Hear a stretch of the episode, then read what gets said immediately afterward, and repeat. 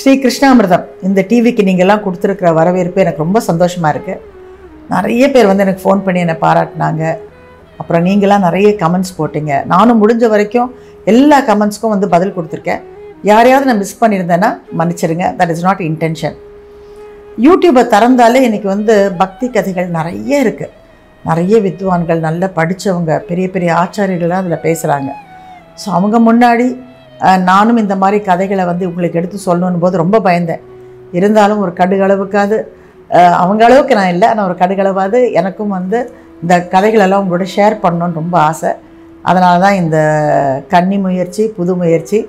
So keep subscribing, bell ஐக்கானையும் press பண்ணுங்கள். சின்ன வயசுலேருந்தே எங்கள் அப்பா எனக்கு வந்து சான்ஸ்கிரிட் சொல்லி கொடுத்து, அப்புறம் வந்து பகவத் கதைகளை சொல்லி கொடுத்து, ஸ்தோத்திரங்களை சொல்லி கொடுத்து, எந்திரிச்ச உடனே ஒரு ஸ்லோகம், தூங்க போகிறதுக்கு முன்னாடி ஒரு ஸ்லோகம், அப்புறம் தூங்குறதுக்கு முன்னாடி நிறைய ஆர்டினரி கதைகளே சொன்னதில்லை. எனக்கு எல்லாமே சாமி கதை தான் அப்பா சொல்லியிருக்காங்க. ஸோ அது அப்படியே என்னுடைய பழக்கத்தில் வந்து எனக்கு வந்துருச்சு. என் குழந்தைங்களுக்கும் நான் அப்படி தான் கதை சொல்லி நான் வளர்த்தேன். இப்படி இருக்கும்போது அப்பா வந்து மைசூருன்னு தெரியும், மேல்கோட்டைன்னு தெரியும், ஆனால் அதை தவிர எனக்கு வேறு எதுவுமே தெரியாது.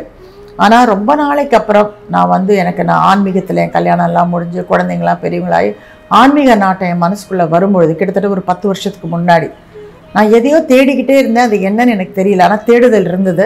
நான் வந்து இஷா யோகா சென்டர் போனேன், ஆர்ட் ஆஃப் லிவிங் போனேன், நிறைய இடங்களுக்கு போனேன். எங்கெங்கேயோ போய் பார்க்கும்போது இல்லை, இதிலேருந்து அவங்க சொல்கிற சில டெக்னிக்ஸ் நல்லாயிருக்கு, நம்ம கற்றுக்கலாம். பட் என்னால் வந்து அவங்களே வந்து என்னால் ஆச்சாரியராக வந்து என்னால் ஃபாலோ பண்ண முடியல. ஸோ நிறைய விஷயங்கள் அப்படி யோசிச்சுட்டு இருக்கும்போது ஒரு தடவை எனக்கு வந்து ரிஷிகேஷ் போகக்கூடிய ஒரு வாய்ப்பு அமைஞ்சுது. அப்போ நான் வந்து கர்மயோகா அப்படின்னு சொல்லி ஒரு புக்கை வந்து எனக்கு இங்கே ஒரு ஆசிரமத்தில் ஒருத்தர் வந்து ப்ரெசென்ட் பண்ணாங்க. அதை நான் படிச்சுக்கிட்டே வரும்போது தான் திடீர்னு என் மண்டையில் வந்து யாரோ ஒரு சுத்தியில் அடிக்கிற மாதிரி எனக்கு பட்டுது. என்னன்னா, எல்லாமே வந்து நம்மளுடைய ஸ்ரீகிருஷ்ணர் தான். அவர் கொடுத்த பகவத்கீதையிலேருந்து நம்ம எப்படி டெய்லி சோப்பில் கதையை மாற்றி மாற்றி, இந்த கதையில் பார்த்திங்கன்னா மாமியார் மருமகளுக்கு தகராறு, இன்னொரு கதையில் பார்த்திங்கன்னா 2 நாத்தனாருக்கு தகராறு, இப்படியே மாறி மாறி தகராறு போயிட்டே இருக்குமே தவிர மொத்தத்தில் 2 பெண்களுக்குள்ளே தகராறு. அதே மாதிரி மற்றவர்களும் பகவத்கீதை அப்படிங்கிற சாராம்சத்தை எடுத்துக்கிட்டு அவங்கவுங்களுக்கு வேணுங்கிற மாதிரி அவங்கவுங்க அதை வந்து உபயோகப்படுத்திக்கிறாங்க. அப்போது மெயின் நம்மளுடைய கலாச்சாரத்துக்கு முக்கியமான புக்கே பகவத்கீதை தான் போது, அதை படிக்கிறத விட்டுட்டு நான் எதுக்கு மற்றதெல்லாம் படிக்கணும்னு சொல்லி எனக்கு அது மேலே ஒரு நாட்டம் வந்தது. இந்த மாதிரி சமயத்தில் அதை நான் நல்லா படிச்சுட்டு அதை ஆட்டோமேட்டிக்காக அதை படிக்க ஆரம்பிக்கும் போதே எனக்கு இஸ்கானில் இருக்கக்கூடிய சிலரோட எனக்கு வந்து பழக்கங்கள் ஏற்பட்டது. அப்போ நான் வந்து ஒரு பசுமாடு வந்து தானம் கொடுக்கணும்னு சொல்லிட்டு ரொம்ப ஆசைப்பட்டேன். ஏன்னா கருட புராணம் யாரும் வந்து படிக்கக்கூடாது, அதை ஒருத்தர் வந்து இயற்கை எழுதின பிறகு தான் அவங்க வந்து வீட்டில் படிக்கணும் அப்படின்னு சொல்லியிருக்கு. ஆனால் எனக்கு க்யூரியாசிட்டி, அது என்ன கருட புராணம், அதில் என்ன போட்டிருக்கோம், நம்ம படித்து தெரிஞ்சுக்கலாமேன்னு சொல்லிட்டு வீட்டில் தானே படிக்கக்கூடாதுன்னு அதை எடுத்துகிட்டு போயிட்டு நான் வந்து என்ன பண்ணேன்னா, ஒரு கோயிலில் வந்து வெளியே உட்காந்து பிரகாரத்தில் படிக்க ஆரம்பித்தேன். படிக்கும்போது தான் தெரிஞ்சது என்னெல்லாம் தப்பு நம்ம பண்ணுறோம், என்னெல்லாம் பண்ணிக்கிட்டு இருக்கோம், எந்த தப்பெல்லாம் பண்ணக்கூடாது, அந்த தப்பு பண்ணுறதுனால நம்ம வாழ்க்கையில் வந்து என்ன மாதிரியான துக்கங்களை நம்ம வந்து அனுபவிக்க போகிறோம். அப்போ வந்து இவ்வளோ பயங்கரமாக இருக்கே, இதெல்லாம் உண்மையிலேயே நடக்குமா நடக்காதா, அப்படி நடந்ததுன்னா நம்மளால் அந்த வேதனையை வந்து கொடூரமாக இருக்குது. இது வந்து எனக்கு ரொம்ப பயம் வந்துருச்சு எனக்கு அதில் ஒவ்வொன்றும் படிக்கும்போது. ஏன்னா ஒவ்வொன்றுத்துக்குமே ஒருத்தர் மனசை நோகடிச்சா என்ன பாவம், ஒரு எறும்பை கொண்டுட்டா என்ன பாவம், ஒரு கருப்பாம்பூச்சியை கொண்டுட்டா என்ன பாவம், யாராவது ஒருத்தர் வந்து அவன் செவிடுன்னு நம்ம கிண்டல் பண்ணிட்டா அதனால் என்ன பாவம், ஒருத்தருக்கு வந்து சாப்பாடு கொடுக்காம நம்ம சாப்பிட்டுட்டா என்ன பாவம், ஒரு ஸ்வீட்டை வந்து ஒழிச்சு வச்சு அவங்களுக்கு கொடுக்காம நம்ம மட்டுமே தின்னா என்ன பாவம். ஐயோ இவ்வளோ இருக்குது. ஆனால் இது எதுவுமே நமக்கு தெரியாது. நம்ம எல்லாம் வாழ்க்கையில் ஓடிக்கிட்டே இருக்கோம் இதெல்லாம் தெரிஞ்சுக்காம. ஏன்னா முக்கவாசி நம்மளாம் ரொம்ப நாள் இருக்க போகிறோம்னு நினச்சிக்கிறோம். யாருக்குமே ஆஃப்டர் லைஃப் என்னங்கிறது தெரியாது. அப்போ அதை பற்றி இப்படி பேசணுமானா அப்படி கிடையாது. நெருப்புங்கிறதுனால வந்து நம்ம நாக்கு சுட்டுட போகிறதில்ல, ஆனால் அங்கே நெருப்பு இருக்குங்கிறத நம்ம வந்து கண்டிப்பாக தெரிஞ்சுக்கணும். அதை வந்து நம்ம கேஸை ஆன் பண்ணும்போது நம்ம கேர்லெஸ்ஸாக இருந்து அந்த பால் பாத்திரத்தை இறக்கும்போது கேர்லெஸ்ஸாக இருந்தோம்னா கண்டிப்பாக கை சுடும். ஸோ அந்த கையை சுடாமல் இருக்கிறதுக்கு என்ன யுக்தின்னு நம்ம கண்டுபிடிக்கிறோம் இல்லையா. ஒன்று துணி வச்சு எடுக்கணும், இல்லை இடுக்கி வச்சு இறக்கணும்னு நினைக்கிற மாதிரி தான் இதுவும். இதுக்கு என்ன பரிகாரங்கள், அப்போ இனிமேல் ஃபர்தராக இதை எப்படி செய்யாமல் இருக்கணும் அப்படின்லாம் நான் வந்து அதை படித்து தெரிஞ்சுக்கிட்ட போது எனக்கு முதல்ல வந்த ஞானம், ஒரு குரு வேணும், ஒரு வாழ்க்கையில் வந்து நமக்கு ஒரு ஆச்சாரியர் வேணும் அப்படிங்கிறத நான் கிளியராக புரிஞ்சுக்கிட்டேன். ரெண்டாவது, மனிதனாக பிறந்த யாராக இருந்தாலும் கோ சேவை பண்ணணும். ஒரு பசுமாட்டை நம்ம வந்து கோதானம் பண்ணாமல் இருக்கவே கூடாது. அப்போ கோதானம்ங்கிறது எங்கே வேணாலும் கொடுக்கலாமா, நிறைய பேர் பார்க்குறாங்க, அங்கங்கே கோயிலில் கொடுத்துட்றாங்க, சில கோயில்களில் நல்லா பராமரிக்கிறாங்க, சில கோயில்களில் பராமரிக்க அவங்களால முடியல. அப்போ என்ன பண்ணுறாங்க, கொஞ்ச நாளைக்கு அப்புறம் ப்ளூ கிராஸ் கொடுத்துட்றாங்க அந்த பசுமாட்டுக்கு வயசான உடனே. அதெல்லாம் மகா தப்பு, செய்யவே கூடாது. அதனால் கொடுக்குற பசு, நம்ம தானமாக கொடுக்குற பசு எங்கே கொடுக்குறோம், யார்கிட்ட கொடுக்குறோங்கிறதையும் நீங்கள் பார்க்கணும். அப்படி பசுவை தானமாக கொடுக்கும்போது அந்த பசுக்கு மாதம் மாதம் அவங்க பராமரிக்கிற செலவையை நம்ம கொடுக்கணும். அதை நீங்கள் கையில் காசாக கொடுக்காம நீங்கள் வந்து அதுக்கு அந்த பசுக்கு தேவையான தீவனமாக கூட நம்ம வாங்கி கொடுத்துடலாம். இதெல்லாம் ரொம்ப முக்கியமான விஷயம். அப்படி நான் பசுதானம் கொடுக்கணும்னு சொல்லும்போது தான் நான் வந்து கூகுளில் தேடும்போது தான் பெரிய பேலஸை பார்த்தேன்.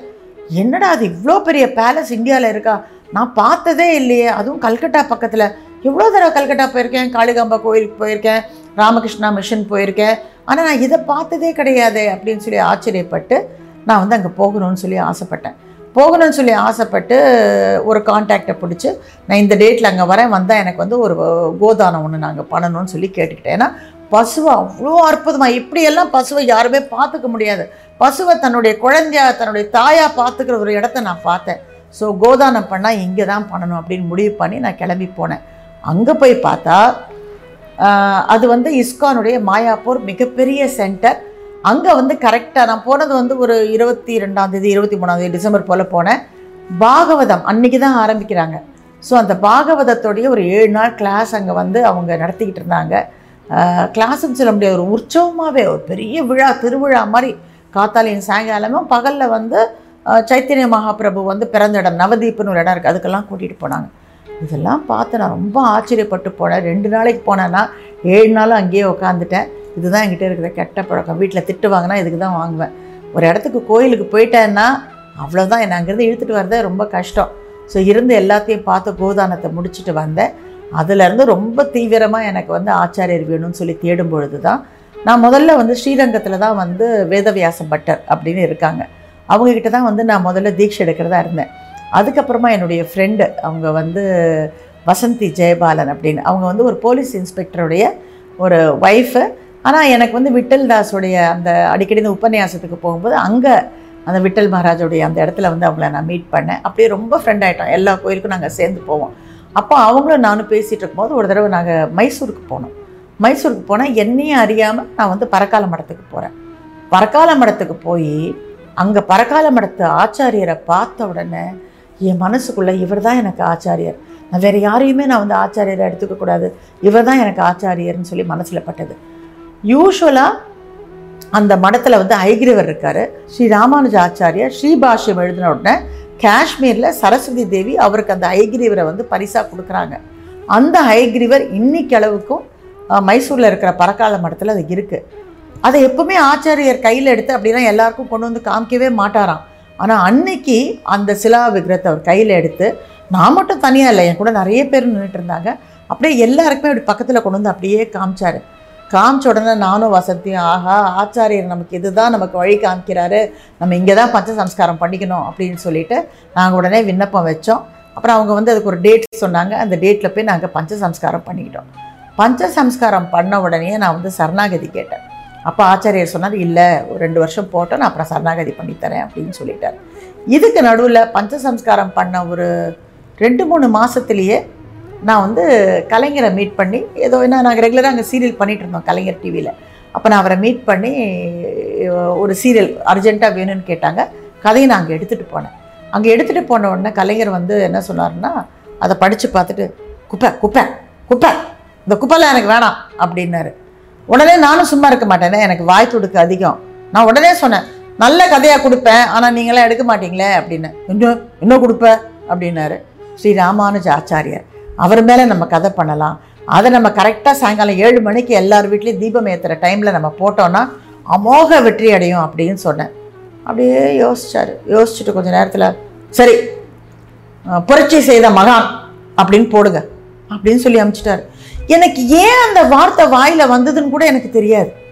எனக்கு அந்த நேரத்தில் நான் வந்து எதிர்பார்த்தும் போகலை, ராமானுஜ ஆச்சாரியருடைய கதையை நான் படிச்சுட்டும் போகலை. ஆனால் அது ஒரு நல்ல கதைன்னு மட்டும் எனக்கு தெரியும். ஏன்னா கண்டிப்பாக அவ்வளோ பெரிய ஒரு ஆச்சாரியர் வந்து இருந்திருக்காருங்கிறத பரகால மடத்தில் வந்து நான் அவரை பார்க்கும்பொழுது, அவர் சம்மந்தப்பட்ட ஃபோட்டோக்களை பார்க்கும்போது எனக்கு, நான் வந்து அவங்க வம்சாவளியில் வரேங்கிறது கூட எனக்கு தெரியாது. ஆனால் கடவுள் வந்து எப்படி வந்து என்னை வந்து கோர்த்தாரு பாருங்கள், அதுதான் வந்து பெரிய விஷயம். இன்றைக்கும் மேல்கோட்டையில் ராம பிரியாணா என்னுடைய கசின். அவங்க வந்து அந்த மேல்கோட்டை பெருமாள் செல்வநாராயணன், அதாவது அங்கே நான் வந்து முதல்ல அந்த கோயிலுக்கு நான் போகும் பொழுது, அதாவது அங்கே வந்து வைரமுடி சேவைன்னு சொல்லிட்டு ஒன்று இருக்கும். அந்த வைரமுடி சேவை வந்து ரொம்ப விசேஷமானது.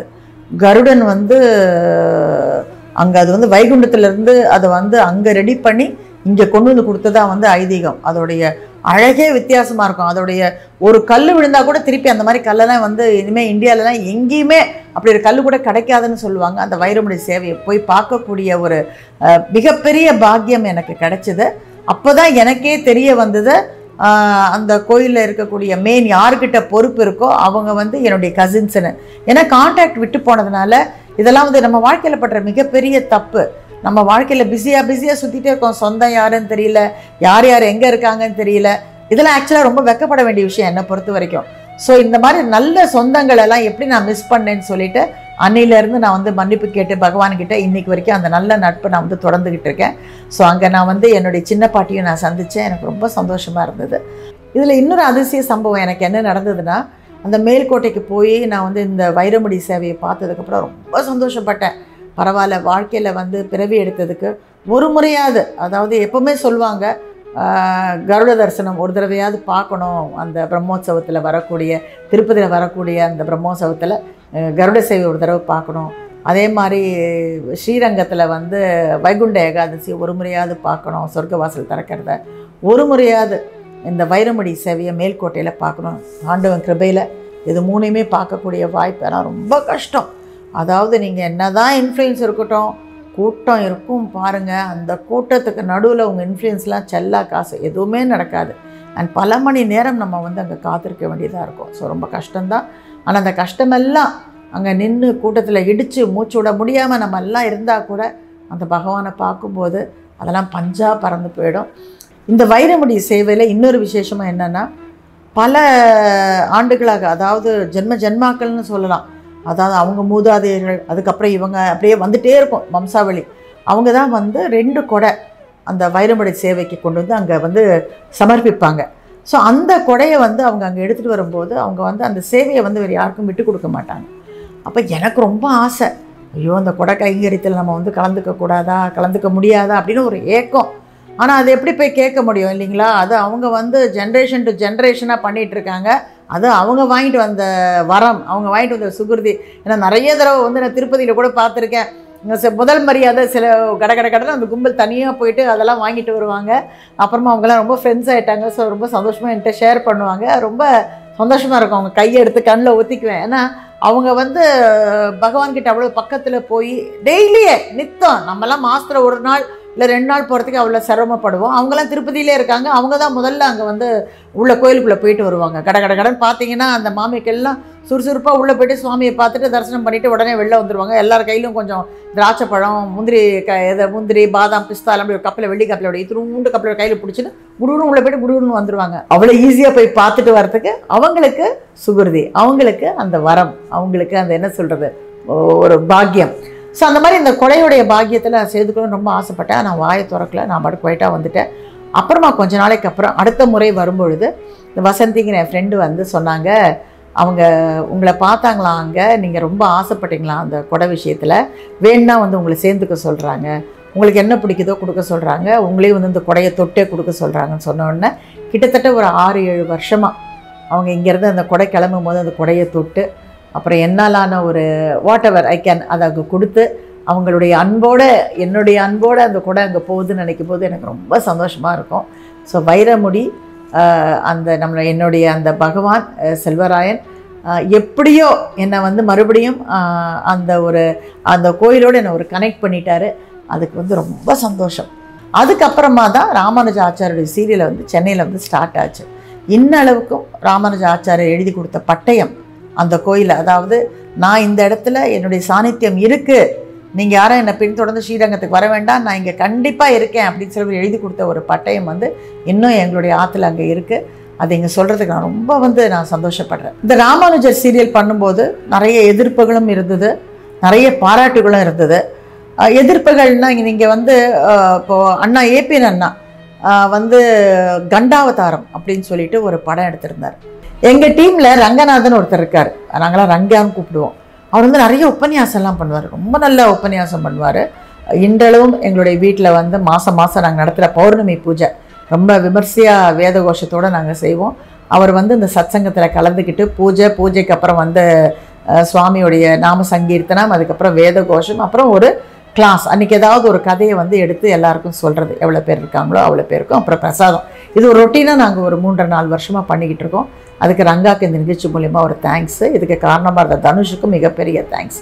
அப்போ என்னென்னா, அவர் தான் எனக்கு ஃபோன் பண்ணி, மேடம் இந்த மாதிரி நாளைக்கு வாணி மஹாலில் வந்து கந்தாவதாரம் அப்படின்னு சொல்லி ஏபி அண்ணாவுடைய ஒரு படம் அவரே நடித்து அவரே ப்ரொடியூஸ் பண்ணியிருக்காரு, நீங்கள் பார்க்க வரையலாம் அப்படின்னு கேட்டார். ஐயோ கண்டிப்பாக வரேன், கரும்பு தின்ன கூலியா, அதுவும் எனக்கு இந்த மாதிரி விஷயங்கள்லாம் ரொம்ப பிடிக்கும். அதாவது எனக்கு டைம் இருந்ததுன்னா நான் சாயங்காலம் சென்னையில் உபன்யாசம் எங்கேயாவது நடக்குதுன்னா கண்டிப்பாக நான் வந்து அதுக்கு நான் போக ரெடியாக இருப்பேன். சம்டைம்ஸ் எனக்கு விஷயம் தெரியாமல் போயிடும், ஏன்னா அந்த சில சமயம் அதை அந்த நோட்டீஸ் நான் சரியாக பார்க்காமையோ படிக்காம கிடைக்காம போயிருந்தால் தான் நான் மிஸ் பண்ணிவிடுவேன். மற்றபடி நான் ஊரில் இருந்தால் எனக்கு அது வந்து அந்த 2.5 மணி நேரம் வந்து அவ்வளோ என்ஜாய் பண்ணுவேன் நான். அதை எந்த ஆச்சாரியர் பேசினாலும் சரி எனக்கு ரொம்ப பிடிக்கும். இவங்க தான் அவங்க தாங்கிற ஃபேவரிசத்தை விட அவங்க சொல்கிற விஷயங்கள் எனக்கு வந்து ரொம்ப பிடிச்ச விஷயம். ஸோ ரொம்ப ஆசையாக போனேன், போயிட்டு அந்த தேட்டரில் அழுதேன் பாருங்கள், அதை ஏற்கனவே சொன்னவங்ககிட்ட பயங்கரமாக அழுதேன். அப்புறம் வந்து மேடையில் வந்து பேசும்பொழுது ஏபி அண்ணா சொன்னார், நான் வந்து உங்கள் மேலே ரொம்ப கோபமாக இருந்தேன், ஆனால் இப்போ இன்றைக்கி எனக்கு உங்கள் கோவம்லாம், உங்கள் மேலே இருந்த கோவம்லாம் எனக்கு போயிடுச்சு. மேடையில் என்னை கூப்பிட்டு 2 வார்த்தைகள் சொல்ல சொன்னாங்க. அதை சொல்ல ஆரம்பிக்கும் போது அப்படியே என் குரலெல்லாம் கம்மி, அது அற்புதமாக இருந்தது. அப்படிங்கிறத வந்து நான் ரொம்ப என்ஜாய் பண்ணேன். அவ்வளோ தத்ரூபமாக வந்து அவர் ஆக்ட் பண்ணியிருந்தார். உண்மையிலேயே அந்த அம்மா கேரக்டர் வந்து எனக்கு தெரிஞ்சிருந்தால் வந்து நடிப்பில் ஒரு விருப்பம் இல்லாதன்னா அந்த ரோலை பண்ணியிருப்பேன். எனக்கு அவ்வளோ ஆசையாக இருந்தது, இன்னொரு மகானுடைய அம்மாவை நடிக்கணும்னா சும்மாவா சொல்லுங்கள். ஸோ ரொம்ப சந்தோஷமாக பண்ணியிருப்பேன். ஆனால் அந்த நேரத்தில் வந்து அவர் என் மேலே ரொம்ப கோபமாக இருந்தாராம். ராமானுஜருடைய அந்த கதைகளில் வந்து அவர் என் மேலே வந்து ரொம்ப கோபமாக இருந்தேன் அப்படின்னு சொன்னார். எப்போவுமே வந்து ஒரு சீரியலை வந்து நம்ம சொந்தமாக பணம் போட்டு எடுக்கிறோம் அப்படின்னா அது வேறு விஷயம். ஆனால் இன்னொருத்தரோட நம்ம சேர்ந்து பண்ணும்போது சில கட்டுப்பாடுகள் கண்டிப்பாக இருக்கும். அப்போ இந்த கதையை வந்து நான் பார்க்கும்போது தான் வந்து எனக்கு அந்த, அதாவது பகவான்கிட்ட பல உபகரணங்கள் இருக்குது, நமக்கெல்லாம் அது தெரியறதில்ல. சங்கு யாருன்னு நமக்கு தெரியாது, சக்கரம் யாருன்னு தெரியாது. ஓரளவுக்கு எல்லாருக்கும் சுதர்ஷன ஆழ்வார்னால் சுதர்ஷன சக்கரம் வந்து சுதர்ஷன ஆழ்வார் அப்படிங்கிறது நமக்கு தெரியும்.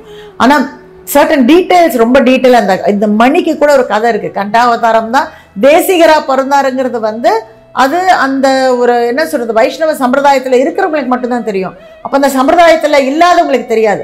அதாவது ஆதிசேஷன் தான் வந்து ராமானுஜ ஆச்சாரியரை வராரு அப்படிங்கிறது வந்து பல பேருக்கு தெரிஞ்சிருக்க வாய்ப்பு இல்லை. வைணவ சம்பிரதாயத்தில் எல்லாருக்கும் தெரியும். நான் ராமானுஜ ஆச்சாரியுடைய கதையை பண்ணும்போது தான் எனக்கு அந்த கதை தெரியும்.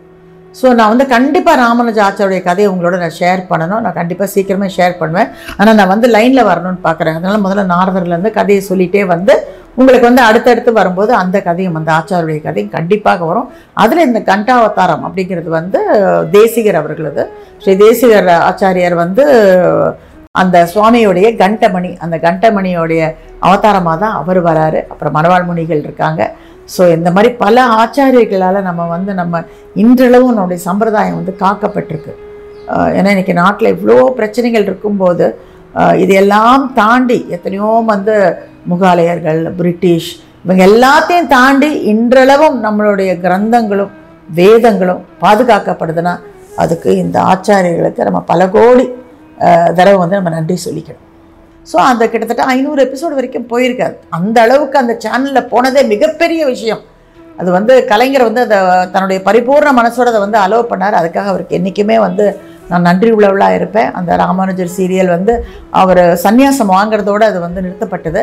அதை கண்டிப்பாக கூடிய சீக்கிரம் ஏதாவது ஒரு சேனலில் சன்னியாசத்துக்கு அப்புறம் ஸ்டார்ட் பண்ணணும், இல்லையா முழுமையாக திரும்பவும் ஸ்டார்ட் பண்ணணும்னு நான் ஆசைப்பட்றேன். இல்லைன்னா எங்கேயாவது ஸ்ரீ ராமானுஜருடைய கதையை உங்களுக்கு ரொம்ப விரிவாக நான் எடுத்து சொல்லணும்னு ஆசைப்பட்றேன். ஆச்சாரியர் அவர்களை பற்றி பேசணுன்னாலே முதலாக ஆச்சாரியருடைய அந்த இதில் வந்து கண்டிப்பாக நாரத முனியை வந்து பேசாமல் இருக்கவே முடியாது. ஸ்ரீலா நாரதர் முனிவர் வந்து அவர் மூலமாக தான் நமக்கு வந்து எவ்வளோ பேரை வந்து அவர் வந்து இந்த பக்தி பாதையில் கொண்டு வந்து நமக்கு பல கிரந்தங்கள் கிடைக்கிறதுக்கு வந்து அவர் ஒரு காரணகர்த்தாவாக இருக்கார். அவர் தான் வந்து வால்மீகி அவர்களை, வியாசபகவான் அவர்களை, துருவனை, பிரகலாத் மகாராஜா, இந்த மாதிரி எவ்வளவோ சொல்லிக்கிட்டே அடுக்கிக்கிட்டே போகலாம். அவ்வளோ பேர் வந்து அவர் மூலமாக தான் நமக்கு இன்றைக்கெல்லாம் வந்து அவங்கெல்லாம் இருக்கிறதே நமக்கு தெரியும். ஸோ ஸ்ரீ நாரதர் முனிவரை பற்றி பேசுகிறது வந்து எனக்கு ரொம்பவும் பெருமை, ரொம்பவும் பிடிச்ச விஷயம் கூட. அவரை வந்து எல்லாரும் ஒரு காமெடி கேரக்டராக காமிக்கிறாங்க, அப்படிலாம் கிடையவே கிடையாது. ஸ்ரீ நாரத முனிவர் வந்து 12 மகாஜனங்கள்லேயும் ஒரு மகாஜன் அவர். அது மட்டும் இல்லை, மிக சிறந்த வைணவர். வைணவ பக்தியில் வந்து அவரை வந்து யாருமே பீட் பண்ணிக்க முடியாது. நாரத பக்தி சூத்ரா அப்படின்னு சொல்லிட்டு ஒரு புக்கு இருக்குது. அதில் வந்து நீங்கள் படித்து பார்த்தீங்கன்னா அற்புதமான விஷயங்கள்லாம் இருக்கும். நீங்கள் கேட்குற எவ்வளோ டவுட்ஸுக்கு வந்து விடைகள் அதில் இருக்கும். ஏன்னா எப்போ பார்த்தா நான் நிறைய பேர் வந்து நான் நிறைய பேரோட பேசுவேன். ஸோ அதனால் எல்லோரும் என்னை கேட்பாங்க, என் லைஃப்பில் ஏன் இப்படி நடக்குது, இல்லை வை மீ அப்படின்லாம் கேட்பாங்க. இந்த மாதிரி கேள்விகளுக்கெல்லாம் பதில் வந்து இந்த மாதிரியான புக்ஸில் வந்து அருமையாக இருக்கும்.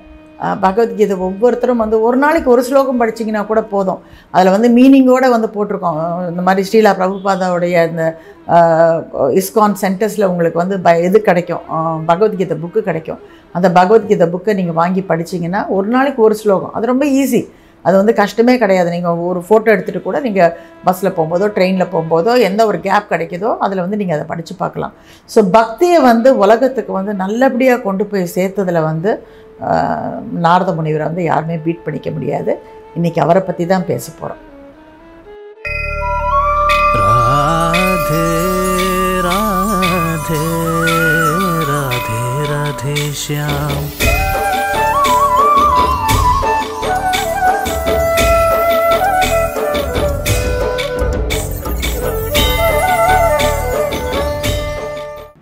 நாரத முனிவரை வந்து எப்போவுமே நமக்கெல்லாம் தெரிஞ்ச வரைக்கும் ஒரு காமெடியனாக தான் நம்ம பார்த்துருக்கோம். ஏன்னா சினிமா படத்தில் அப்படித்தான் வந்து அவரை பயன்படுத்தியிருக்காங்க.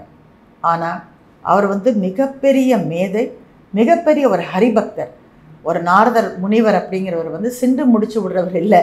இன்ஃபேக்ட் நம்மளுடைய ஆன்மாவுக்கு ஹரினா என்ன, அந்த நாராயணனுக்கும் நமக்கும் உள்ள உணர்வு என்ன, அந்த நாராயணருக்கும் நமக்கும் இருக்கக்கூடிய கனெக்ஷன் என்ன, அந்த நாராயணன் அப்படிங்கிற அந்த வார்த்தை நம்ம வாழ்க்கைக்கு எவ்வளோ ஒரு முக்கியமான விஷயம் அப்படிங்கிறத வந்து வெளிப்படுத்துறதுக்காகவே நாரதர் முகினி உருவானார். பிரம்மா அவர்கள் ஸ்ரீ நாராயணருடைய நாபி கமலத்திலேருந்து உருவானவர். பிரம்மாவுடைய மானசீக புத்திரன் தான் ஸ்ரீல நாரதர். அப்போ பிரம்மா நாரதரை கூப்பிட்டு, மகனே, நீ இந்த நாட்டில் இருக்கக்கூடிய எல்லா பிரஜைகளையும் உருவாக்கணும், ஜனங்களை உற்பத்தி பண்ணுறதுக்காக தான் நான் உன்னை படைத்தேன் அப்படின்னு சொன்னார்.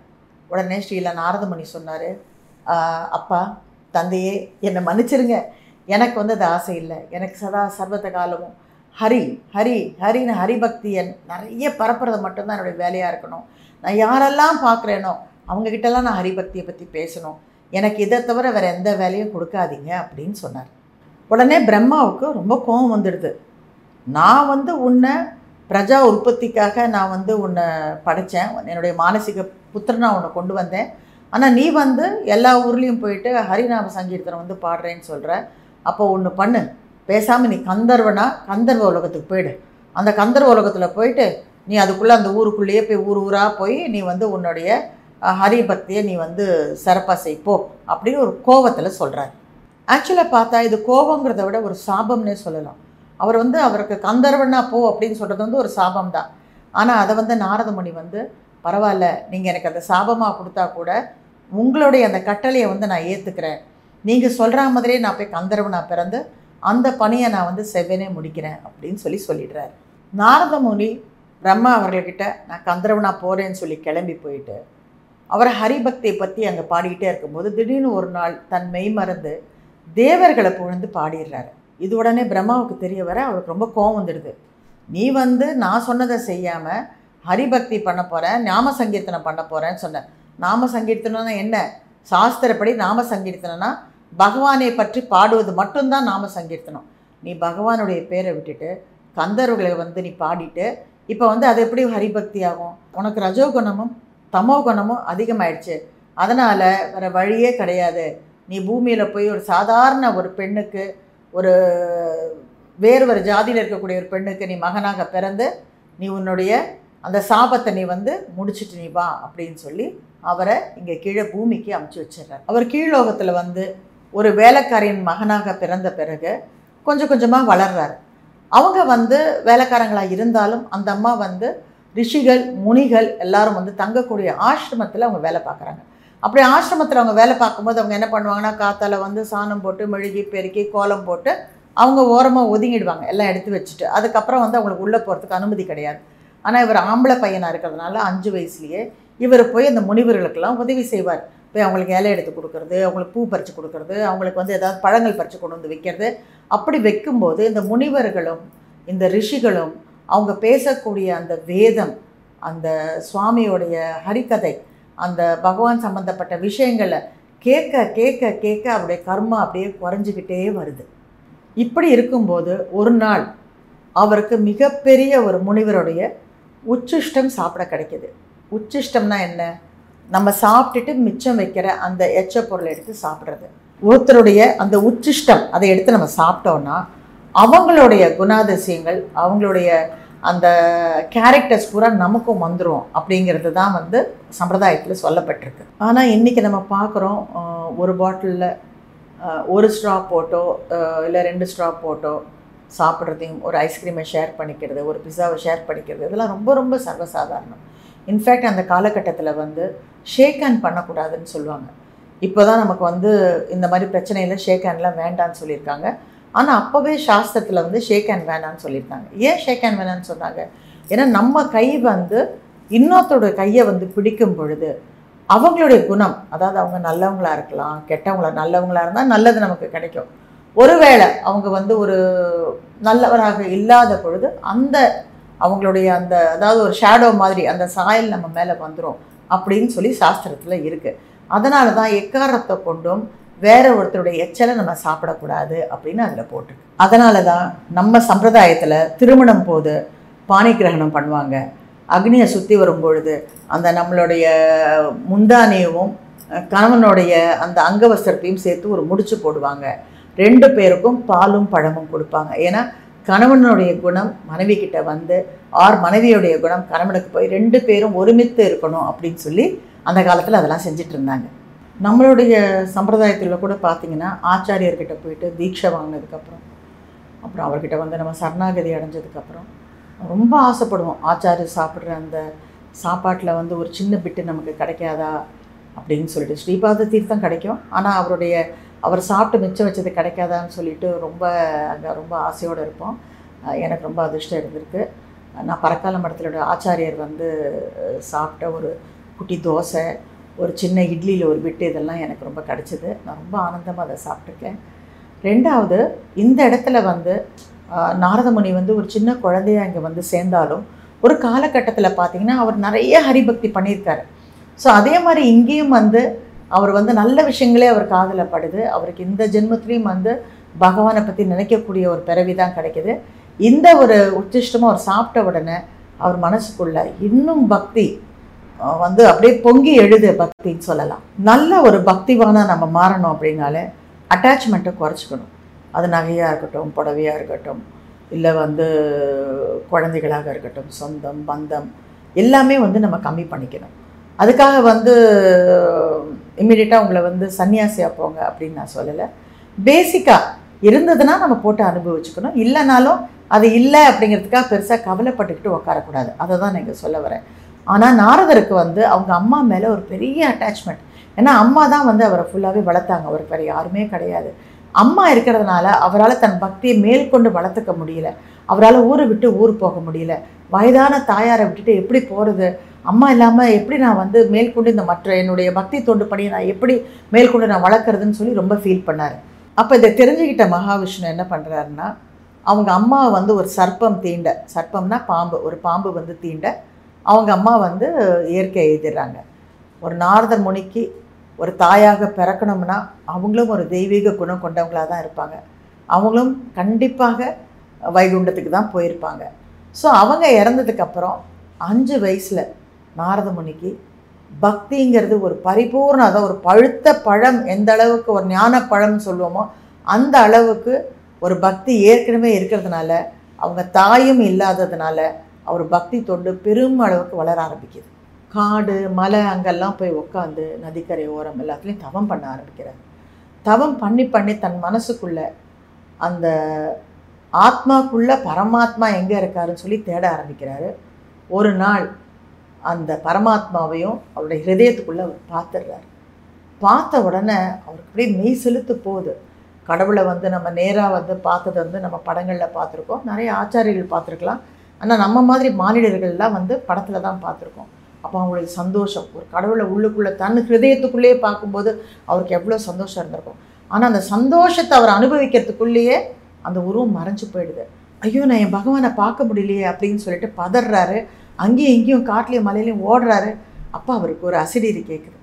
பகவான் சொல்கிறாரு, நாரதா இனிமேல் இப்பிறவியில் நீ என்னை பார்க்க முடியாது, பகவானை பார்க்கணும் அப்படின்னு சொல்லிட்டு, அதுவும் பரமாத்மாவாக இந்த ஆத்மாக்குள்ளே நீ பார்க்கணுன்னு ஆசைப்பட்ட, நீ என்னை பார்த்துட்ட, அந்த ருச்சி என்னங்கிறத நீ வந்து இப்போ உணர்ந்துட்ட, அதனால் மேல்கொண்டு என்னை பார்க்கணுங்கிற ஆசை உன் மனசுக்குள்ளே எப்போவுமே இருக்கும்.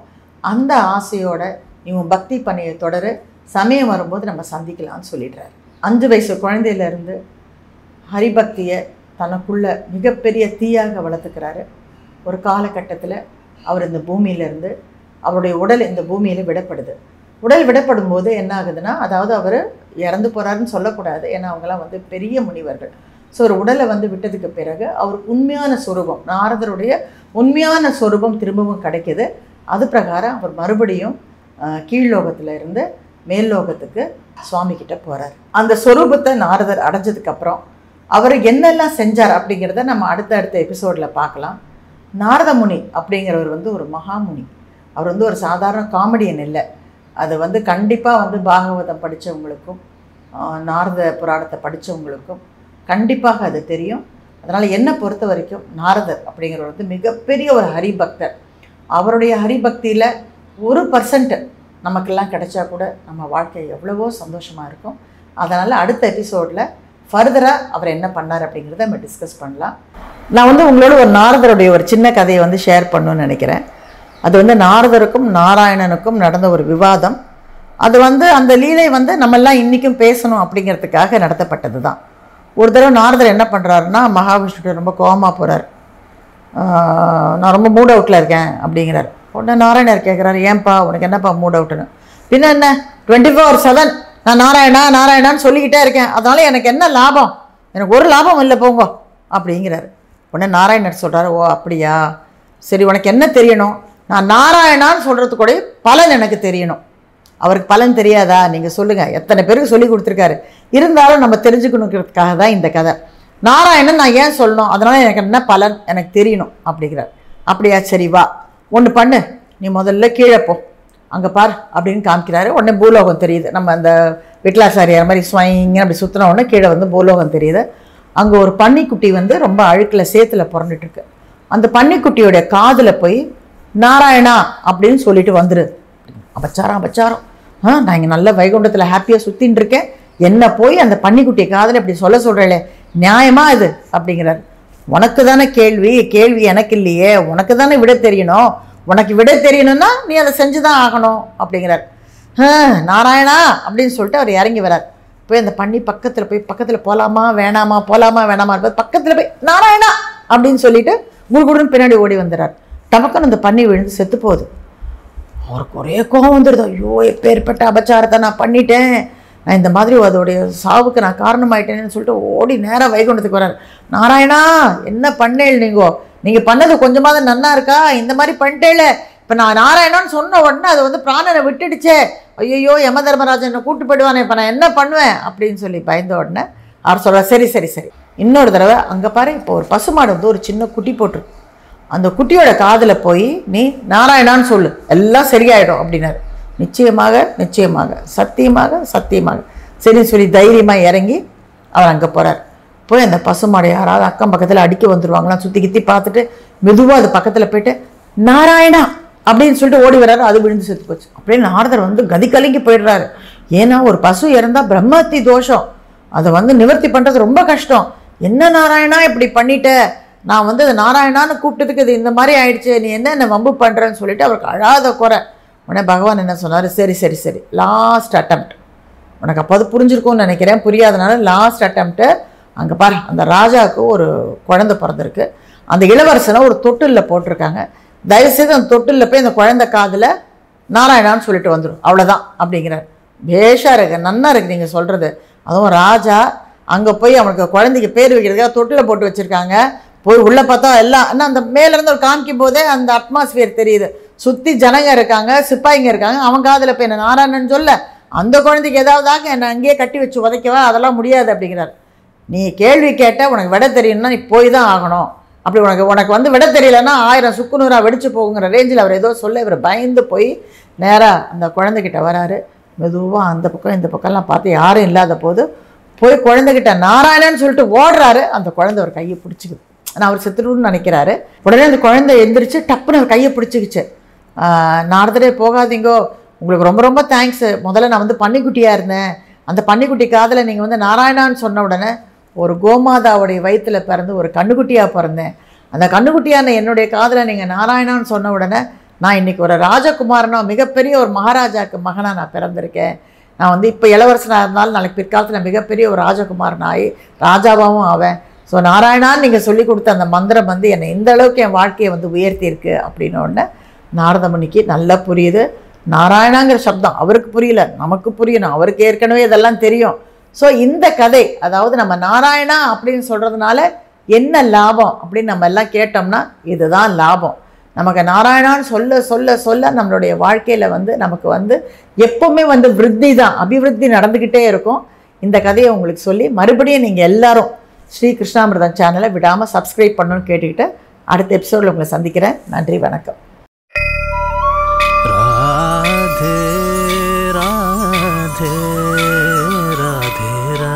श्याम श्री